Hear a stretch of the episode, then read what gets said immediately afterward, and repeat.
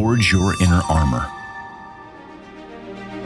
Welcome to the Inner Armor Podcast with Dr. Timothy Royer, where we explore ways to train our brains and bodies to become dynamically resilient so that we can all, from professional athletes to ordinary people, perform at our potential.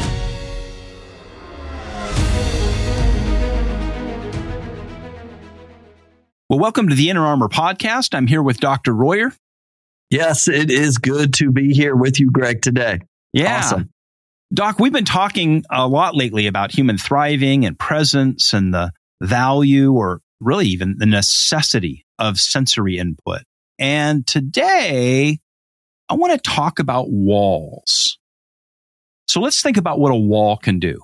On the one hand, walls can be positive. They keep things outside that you don't want to let in, right? Wild animals, Vikings, uh, cold winds, right? Hail. It can protect something from external threats and it can shut out noise or distractions. If I hear the freeway or my neighbor's party next door, it's nice to go inside my walls and shut out that noise, right? They can preserve my privacy. I can go inside my walls and, you know, do my thing and not have anybody watching me.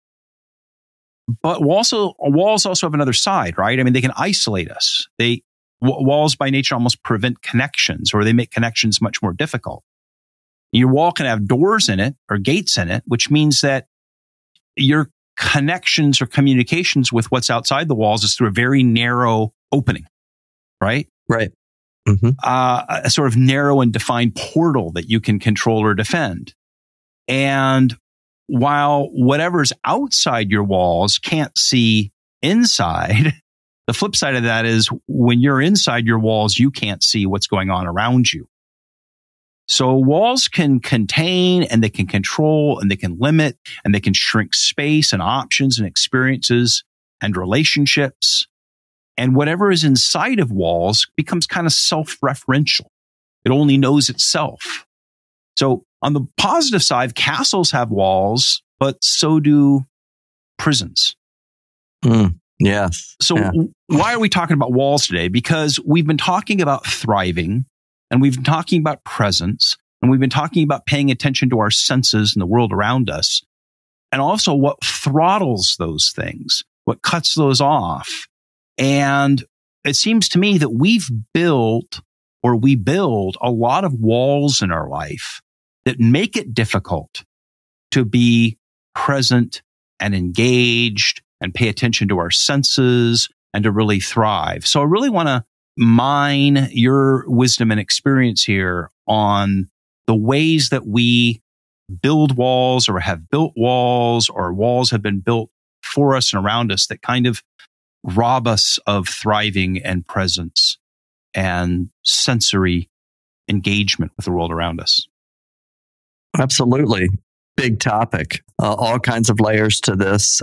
I want to first start talking about the positive of that. And uh, when you talk about walls, it reminds me of when back when I did a lot of pediatrics, um, working with parents and children and uh, early childhood development. Um, I actually would talk about walls in parenting and how important that is in forming an environment for a child that has consistency, that has predictability, right? But with everything, things can get out of balance. It becomes so predictable, so controllable that now the walls become a problem. But in parenting, what I would explain to parents a lot is when you're setting up family rules and roles with children, the reason why you want to be consistent is those walls around that child need to be fixed and not something that they can just move by throwing a tantrum or doing some negative behavior. If you push on the wall, so like many of us are probably in a room right now, okay? If you were to push on that wall and that wall moved, you would say, wow, I have a lot of power, right? And that child can feel that at that moment. Is that wall moved? I'm in control. I have power. But you know what that also produces is anxiety in children. And to be permissive all the time isn't healthy because while they get us, there's a sense of control. It's not healthy control because you don't want to push on the wall and move because now you wonder, is the ceiling going to cave in? Like my world becomes unpredictable. And so we do need boundaries in relationships. We need certain walls with what our expectations are with ourselves. We cannot do everything. You can't be the best dad, best husband, and the best businessman and the best athlete. I mean, there's certain pieces, you know, your golf game can only go so far and still maintain relationships yeah, unless right. that's what you're doing for a career, right? right? You know, so we do need walls in respect to boundaries. But what happens is we start to create walls as a way to deal with our fears and the anxiety we have to the point that we start to push people away. And that would be kind of the negative thing that we're talking about, where this technology in our world becomes a way to distance people from us, even though we might not be initially intending to do that. But we're distancing the encompassing sensory experience that real relationships have and making it more of a digital experience that becomes more cognitive. You know, texting with somebody is totally different than actually reaching out and touching them. You know, that's a, that's something a computer will never ever do. A computer will never be able to feel the touch of somebody that loves them or what a kiss feels like. Like it won't do that. You can't make a, a computer won't do it. It won't be able to hear the sounds that we hear at a beautiful symphony. It won't smell those flowers and the richness to them as you're on a walk and it just overtakes everything in you, right? Or that food that hits your lips and you're like, oh my goodness, that is the best barbecue I've ever had, right? You know, or see the sunrise the way we see it. You know, all of these are way beyond any supercomputer that will ever exist. Our senses are absolutely incredible if you just took one, just one of them, much less five, right? And what these walls do many times that we create is it limits us from this all encompassing experience of true relationship. My thumbs texting is not a relationship. Okay. You know, it's interesting you say that. I, so I, this is a number of years ago. I was at this industry conference and there was a panel discussion about how the media industry had changed. And there was a guy on the panel discussion who had, was like this grizzled old veteran of New York media. I think he'd been like an advertising exec, like back in the Mad Men days, you know, like the Don Draper yeah. days and all this kind of stuff. And, and, you know, he's kind of retired, like owned an agency or something, partner. And so he's this grizzled old guy. And he's on this panel and he's like, I walked through the agency today in Manhattan and he goes, and I see all of these kids, you know, and they're sitting at their desks or their cubicles, right? And they're just, you know, tapping away, uh, you know, on their keyboards. Yeah. And he'd say, he goes, I'd stop and I go, what are you doing? And they go, um, I'm emailing or texting or messaging somebody. And who? Her? And he goes, she's six feet away. Why don't you just go talk to her? And they go, well, no, we're just messaging back and forth. He goes, why the heck don't you go talk to her? You know, he starts, and he goes, he goes, you know, what happens is back in my day, we'd have to go get in each other's faces and argue. And sometimes we go out yes. to, he goes, we go out to, for drinks after work and get big screaming arguments and bar fights.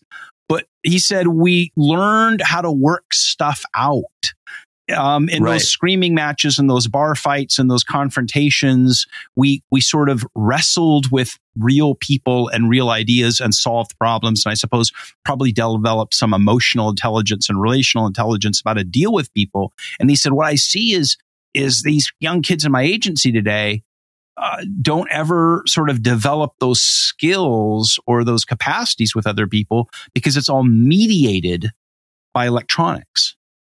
Right.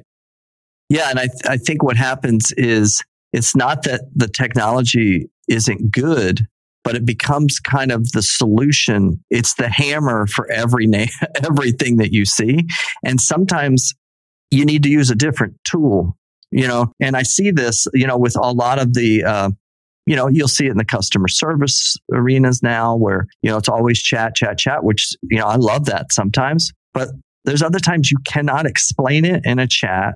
You can't get your refund with the chat, but you can in the discussion. Or if you're looking for this particular thing, you need that interaction or to solve a problem. I, it's very interesting. I have four kids and there's a particular time that I see as I look at how their ages that, you know, I don't know what kind of happened in um, the world as far as technology, but the younger ones have a younger one has a harder time. She's very good at the technology, better than everyone. But sometimes I'll say to her, Hey, just call the person. Like, talk to them, right?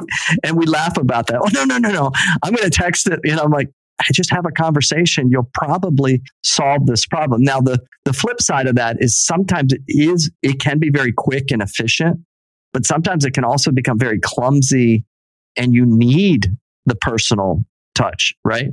And so it is, it is finding that balance. It's not that we want to, you know, live under a rock, but being open to maybe I need to drive to the, to the restaurant and actually interact with a waitress and have a meal, you know, with other people around versus just digitally doing it on my phone or getting my groceries that way every single time? Well, yeah, but Doc, just wait about six or eight more months until GPT 5 is released and yeah. artificial intelligence now is better at customer service or better at most jobs medical diagnostics and a whole lot of other things. They're even talking, I mean, they're coming for you, doc, because they're talking about now that you can have artificial intelligence that does diagnosis and counseling with people, right? Ask some mm-hmm. questions, interacts. And the point I want to make is that technology has exploded in an exponential way in the last 30 or 40 years that really is unlike other parts of human history. So we can go back and say, well, at some point somebody invented fire and the wheel and the steam engine and uh, airplanes and all that. But in some ways, none of that really robbed human beings of their interactions with each other. Right? right. I mean, you may have said, well, now we can ride on a train instead of riding on a wagon train, right? Or now we can ride in a car instead of on a horse, but you're still with people. But what technology has done and is accelerating at an even faster exponential rate with artificial intelligence and virtual reality and a whole lot of other things is that it, it basically becomes completely immersive. So think about the people who wake up in the morning, some of us, and the first thing you do in the morning is to go out to walk your dog or whatever, and you put on AirPods. So now you can listen to your music or you can listen to the Inner Armor podcast or whatever it is. Yes, that's what we that's what you, you want to be do. listening to. But the problem is, is that now you're not hearing the birds chirp and you're not paying attention because you're constantly, your brain is constantly being fed a stream of digital content. And you're scrolling through your phone and you're surrounded by screens, LCD screens, almost 24 7. The last thing you see before you go to sleep is your phone screen. The first thing you see when you wake up is your phone screen. And that content is self selective. So I choose the news channel I want, the music station I want, the content that appeals to me. And I'm essentially building this, this very small immersive bubble that I live in that fills my senses and my brain nearly every waking moment. And so the question becomes, as we look into the future, how do we as human beings thrive in that kind of a world? Yeah, I mean, I think it first starts with our understanding of of the reality of, you know, we can get so impressed with the technology that we don't realize how technologically advanced we are as a human with our brain and what we can create. All of these things have been created by the brain. the brain has made that. And if I kind of lean into those creations of the brain, but I don't rest in what is the brain doing and how do I enhance that, then I lose the ability for that to become any more innovative and creative. And, and the, the idea that you know, what I'm listening to on the podcast, even the Inner Armor podcast, is more educational or more uh, impressive than just listening to the world around me and the, the noises of nature on a walk and people's voices in person when you see the expressions on their face. Like when you're talking about the GPT, you know, it might be able to do therapy, but can it cry with somebody? You, you know, I mean, I don't have to say anything when I'm sad with someone, when I'm sitting next to somebody and, you know, I put my hand, you know, on their shoulder. I don't, I don't need to come up. People, a lot of times we need to realize it's more than just words. Our communication, words are only really when you look at how things are communicated, words are only about 20% of the message that's sent. It's emotion, it's connectivity. That's why texting will only go so far. Emails will only go so far. There's so much more to communication than words, and we're lost in that. We, we've lost the beauty or the art of how amazing I am. And so I fill it with all this other stuff. And we, we need to lean in back into just take one sense and start to, to Google that sense and what it can do and the, the capacity of that sense. And then take, you got five of them plus the brain and this amazing physiological thing that we call the body. It's incredible. And what are we doing to nurture it by just filling it with noise all the time? I know you, you and I've talked about movies a lot on the podcast and you remember the movie The Matrix, right? Where, you mm-hmm. know, someone's jacked into this thing in the base of their skull with this port and it creates this immersive world that they live in. And I think that we're in a time where the financial incentive for technology companies and media companies and everything else, in a sense, to sell us that immersive experience, to sell us the matrix, to want us for every waking moment of our day to be plugged into these immersive bubbles of content. My question is, what does that do to a person? I know that in your career, you've worked with a lot of pediatric patients, right? And so what is the failure to thrive when a, when a child or a person doesn't interact with other people? Uh, we were talking about what happened when you put lockdowns on people and you isolated right. them. Mm-hmm. Uh, and, and so now when people are isolated in their homes, maybe, or isolating themselves in these bubbles, how does that affect the thriving of a human brain, of a human body, of a human, a human spirit, uh, psychologically, physiologically? Does it, is there a sort of a failure to thrive that comes from that? I think we, we relationally uh, atrophy. You know, we're, we become very poor at relationships if we don't exercise that relational muscle in a sense, which, which comes from presence being available. I mean, we all just didn't, um, completely stop relationships during the pandemic. We found digital ways to maintain those relationships, but that's not how those relationships are, are formed or sustained over the long haul. It was kind of like an ambulance that we needed to get into to use Zoom and Teams and those kind of things. But if you stay in that world, the relationships will only go so far because you're not engaging the, the full senses of being with that person.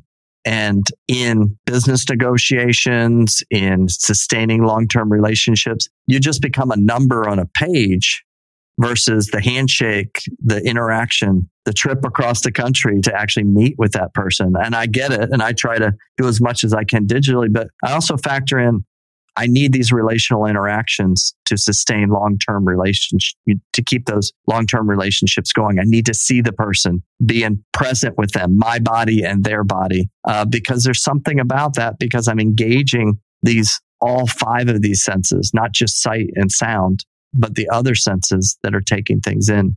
And I think what happens is a lot of times we engage in this stuff because maybe it might be easier. It doesn't take as much work or energy. And two, we also might be avoiding things. And I would think that would be probably maybe number one is a lot of times we use these things to avoid things that we fear, you know, inadequacies in ourself, uh, negative things that we don't want somebody to, you know, scratch that itch too much. And we want to be able to protect it and control it. I can control the phone and move to the next app. You know, I can decide to respond to that text now or later. If I'm face to face with somebody, I got to deal with reality. My relationship will go stronger and um, that relationship will make me healthier. But digitally, we tend to try to control it more because we're probably avoiding some fear, uh, some inadequacy, and we're seeking for control in our environment. When you look back at dysfunction, so let's take a child that's raised maybe without a lot of human interaction. You know, maybe it's a, a child who from very early age is stuck in front of a computer and a TV set or whatever, doesn't and locked in a house or an apartment, doesn't really see people, doesn't get out in the world, right? And I know there are children, sadly, that are raised this way. And how does that alter th- their brain and their even capacity as they get older to develop? Because aren't there critical stimuluses or stimuli that need to happen at developmental stages? So when they've not interacted with other human beings fully, when they've not interacted with the natural world f- fully, when they've been just glassy eyed, glued to a screen all the time, you know, have you seen this kind of atrophy in a human being that, that causes sort of stunts their development? Absolutely. I mean, it dramatically impacts their attachment, uh, which becomes very it's what we would call a cyclical maladaptive pattern is that uh, early on in early development, you kind of develop this, this negative pattern of this is how I'm going to interact with the world where I'm not going to attach with it. Okay. Or approach avoidant where I'm going to sort of approach, but then I'm going to avoid. And then that plays itself out in the next relationship and the next relationship. And here we are six relationships later and we're still in this kind of maladaptive pattern of un, being unable to attach and develop intimacy and understand the relationships are more than just seeing and hearing. They're touching and feeling and sensing. You need those things. You need those hugs. Um, you need those, you know, kind of pats of encouragement. You need those times that somebody sits there silently and just listens to you, right? But you can develop these maladaptive patterns that you just get stuck in those and they just play themselves out over and over in relationship and emotionally you feel empty. And a lot of times, you know, what our goal in therapy, when we're having therapy with people is to cr- create the goal in therapy is to create an environment where we can change that cycle and develop what's called the technical word for it is a corrective emotional experience, where instead of this negative emotional cycle that the person's stuck in, the therapist steps in and they notice that they're being part of that cycle and they react differently to try to break the cycle so it can now repeat positively. There's words that we use for that in psychology and uh, referred to transference and countertransference and how those relationships get put on you. And your job is to kind of break that but yeah, these cycles start early on related to a child's development of attachment with key figures. And then they're just going to keep playing themselves out because the brain is always going to try to solve problems that are unfinished. The unresolved past is the present. And so it's going to keep playing the same cycle out until it gets resolution. Um, what about sensory deprivation? Uh, right? I mean, I know if you put somebody a sensory deprivation tank, they'll lose their mind in, you know, a couple of hours right. kind of thing. But, you know, when you put somebody or especially a young child in a situation where the only senses that are being stimulated is what's coming through a screen, how, how does that sensory deprivation maybe sort of stunt their capacity to interact with the, the you know, physical world? Yeah, where I see it most is their attention, their ability to attend in relationships, their ability to be aware in relationships. If things aren't moving all the time, like on the screen, then they can't have a, it's very hard for them to hold down a conversation and maintain attention in the workplace when they might have multifaceted tasks um, that aren't just laid out for them by going from one level to the next level in a computer game um, that they they miss that lag time that happens many time in relationships that you have to still sustain the attention even though there's a, a pause. Um, and that's a skill that we're losing is that ability to kind of be present with people even in those lags or the the lack of stimulus and that's what the when people are reaching for their phone all the time okay there i would say that there's a sense of uncomfortability with themselves because they're trying to push down the beach ball in the pool that's whatever this inadequacy is by constantly moving you know, we've talked about, you've talked about before, whack a mole. You know, they just keep kind of hitting it and they're kind of using the distraction of the phone, the game, the texting, the Facebook that isn't relationship. That's not real sensory relationship.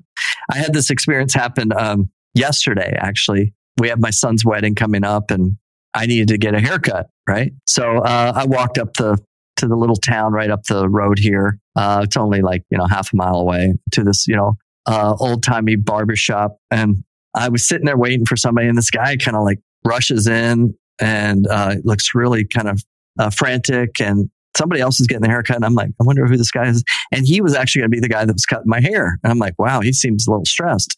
And uh, so he says, I'm ready for the next person. So I'm like, okay, I'm good. So I, I go sit in the chair. And within five seconds, I hear this dog barking ring chimer. You know, so his his ringtone is a dog barking. you know, and I'm like, what the heck is that? And he has proceeded to cut a few, uh, used a little bit of the razor, and has now turned around with his back to me, and I can hear click click click click. He's texting somebody, right? And then three minutes later, three minutes later, I hear, I'm like, Oh my gosh. and he stops cutting my hair. Okay. I'm going to pay 26 bucks for this haircut. Right. He st- he hasn't even asked me my name or who I am. He starts cut, stops cutting and he's, I hear, oh he's texting. Right. 90 seconds later. I'm not joking. This happened probably 15 times. And I could get the sense from what he was talking about with one of his colleagues that this was something going on with one of his kids that was related to some anxiety or stress. And I had to kind of chuckle to myself, like, this guy doesn't realize that sitting in the chair here is somebody who's a pediatric neuropsychologist for over 30 years who's seen 70,000 brains and very likely, and I'm not being presumptuous here, very likely I can help him solve this problem that he's having, but he's so distracted by this phone and what's going on when he's supposed to be providing a service. He's going to completely miss right in front of him an opportunity. He doesn't have to pay for it, right? He's got a captive audience. He has me in his chair with razors in his hand. Like I'm going to, you know, listen to him, right? But I just had to chuckle like, wow, isn't that symbolic of our culture is like the answers and the intimacy and the love and the depth of relationship is right there, but it's going to take some work. If we put down our walls and we'd stop like controlling everything around us and just open our eyes, it's like right there. More than you'll ever get from any of that stuff is in relationship. You know, you think about um, what was the uh, the Tom Hanks movie where he was on the island? Oh, the Cast Away, yeah. Cast Away, right? And he's figured it all out. He's figured out fire, uh, water, uh, food. He's got it all figured out. But what is he missing? Relationship, right? And what does he do? He gets the volleyball, yeah. right? Wilson. And Wilson. And he makes a face on the volleyball, right? You know, and he's talking to Wilson and he's literally making a relationship with this volleyball, right? And there's a great scene, if you remember from Cast Away, where he's finally built the raft. He's got Wilson on the raft. He's talking to Wilson and they're, they're almost off of this island, you know, that's just destroyed his life, right? And he's just about gone and the, the Wilson gets knocked off the, the raft. You remember yeah. that? right? And he's screaming. I mean, it almost brought me to tears, right? right? He's screaming, Wilson, Wilson. You know, I'm sitting in the movie theater and I'm like, oh, I'm getting choked yeah. up. And I'm like, it's a volleyball. Right. okay.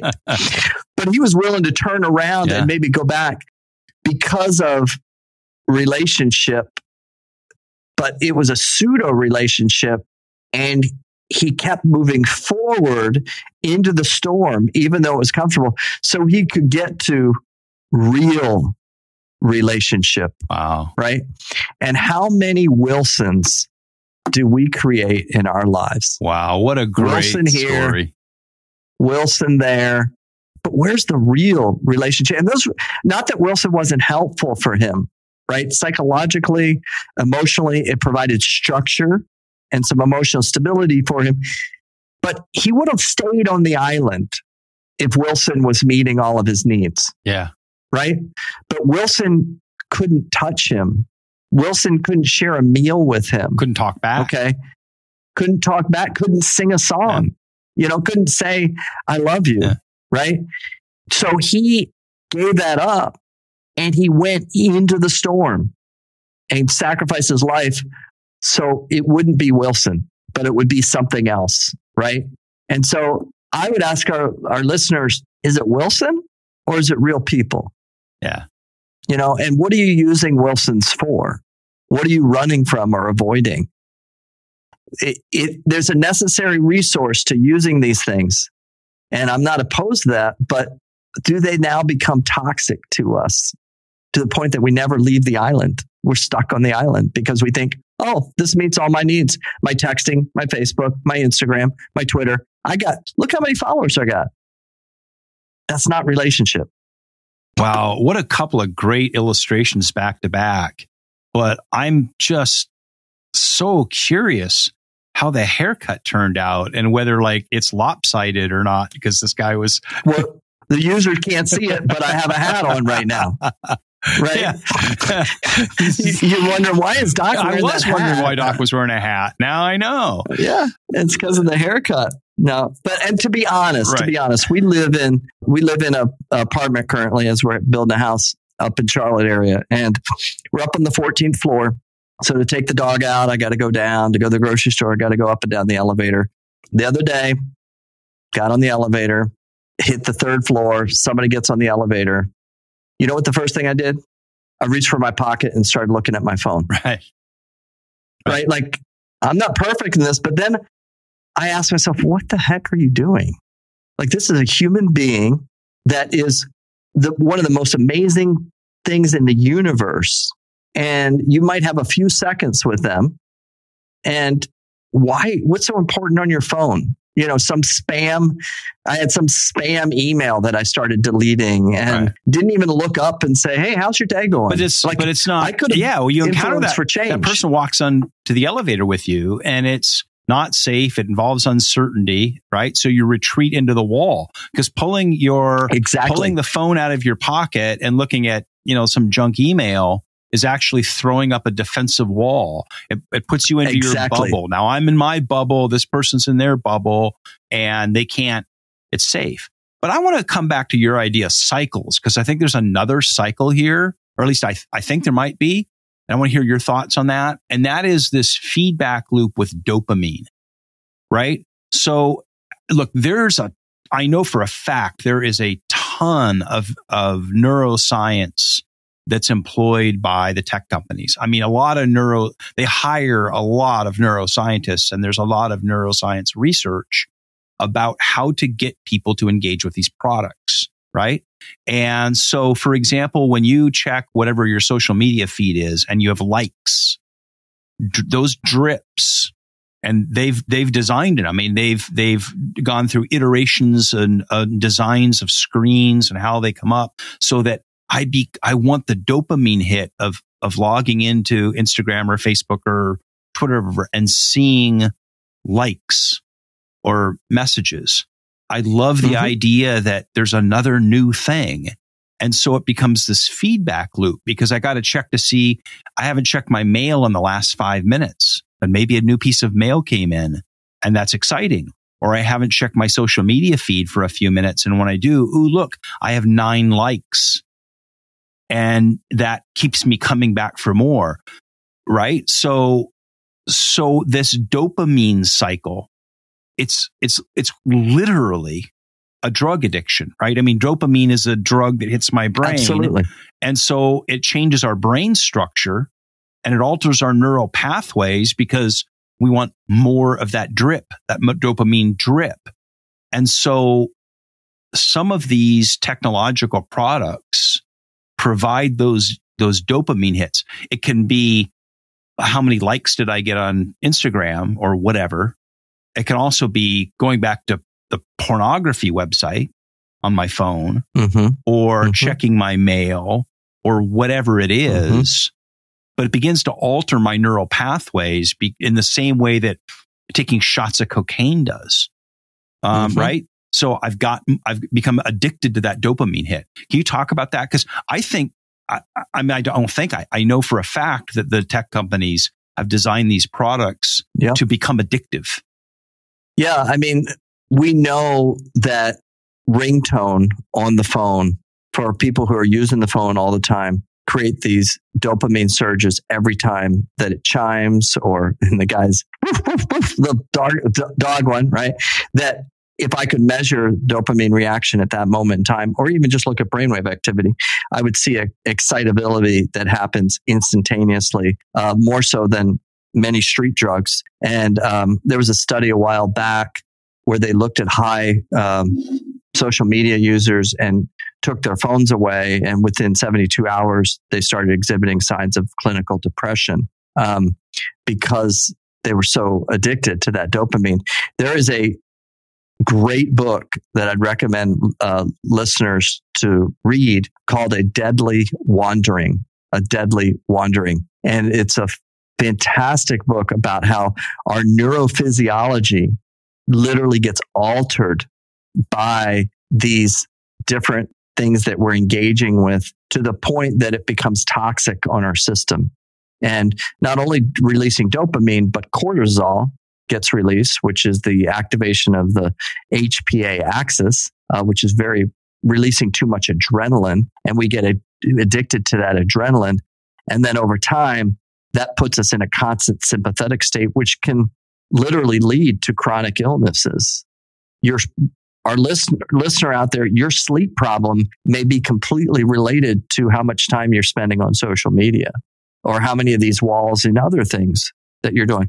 The wall can be your work too, right? Like you're so obsessed with work or it could be the stock market or whatever it is, but you're losing this ability that your brain and body has to be multifaceted and to be intimately engaged in relationships around you, uh, where you're sensory loaded in these relationships, not sens- sensory deprived. And that's how I'd kind of look at, well, let me look at my relationships, what I'm doing, what is engaging all of my senses and what is controlling that. You know, I know people that become addicted to the dopamine hit of the breaking news chime you know, so they watch whatever side of the political aisle they're on, they watch their favorite cable news station.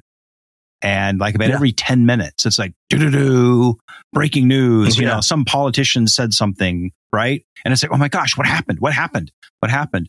See, I, I think where I'm going with this is that when you, it's this funny thing because when you explain these bubbles or these walls that we live in, it's almost like if I'm a listener, I go, well, when you put it that way, it sounds stupid, right? Like, why would I want to do that? I go, yeah, but it's actually enticing to live in these walls. Like you get fed by it. You get fed dopamine.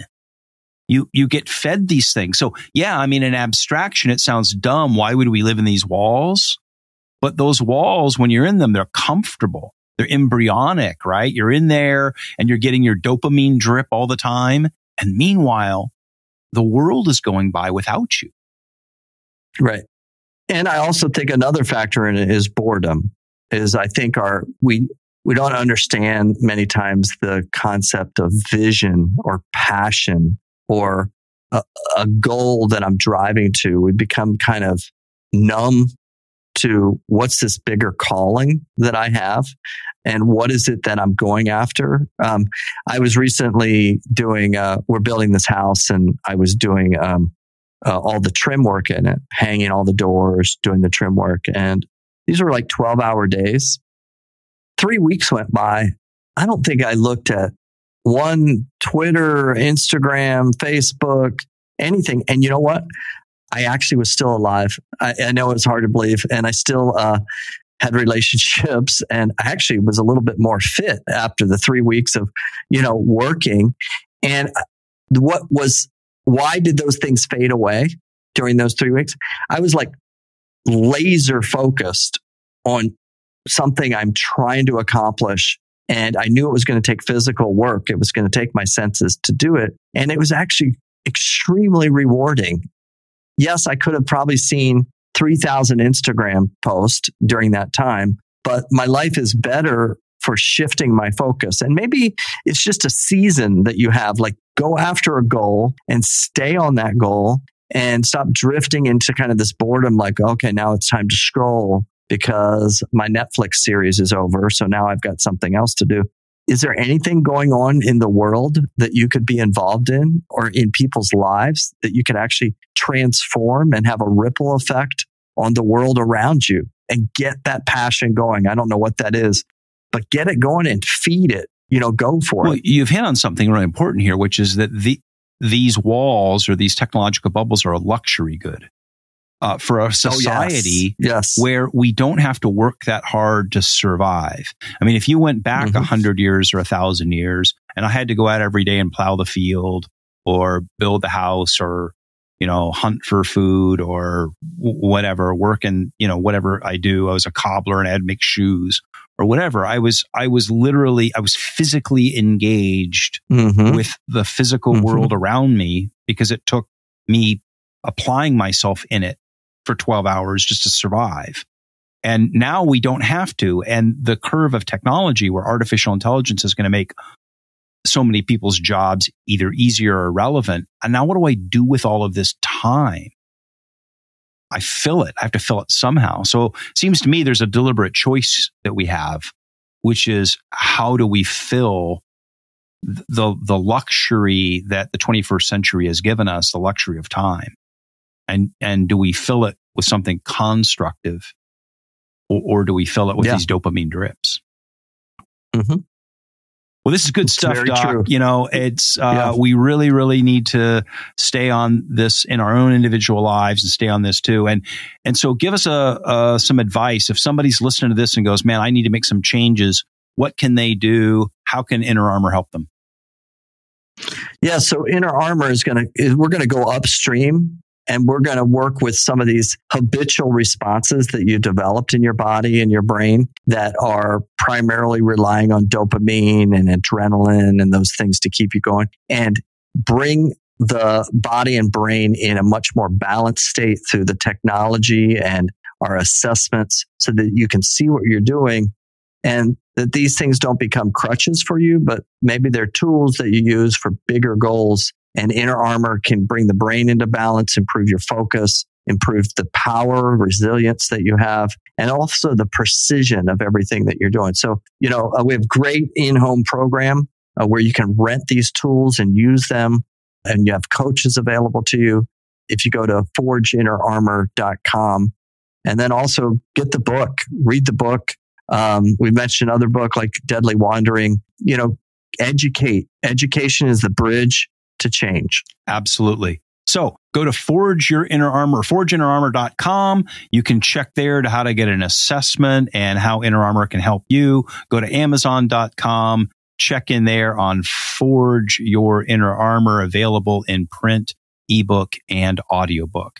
Doc, thank you. And I know you've got a big week ahead with your uh, son's wedding. And so, and all the family coming to town. So blessings on you as you fully engage and are fully present yes. in all of these wonderful things. And we'll see you back on the podcast soon. Great. See you later, Greg. Take care. This has been the Inner Armor Podcast. You can find it wherever you get your podcasts. Would you please follow or subscribe? and make sure to leave us a review or comment.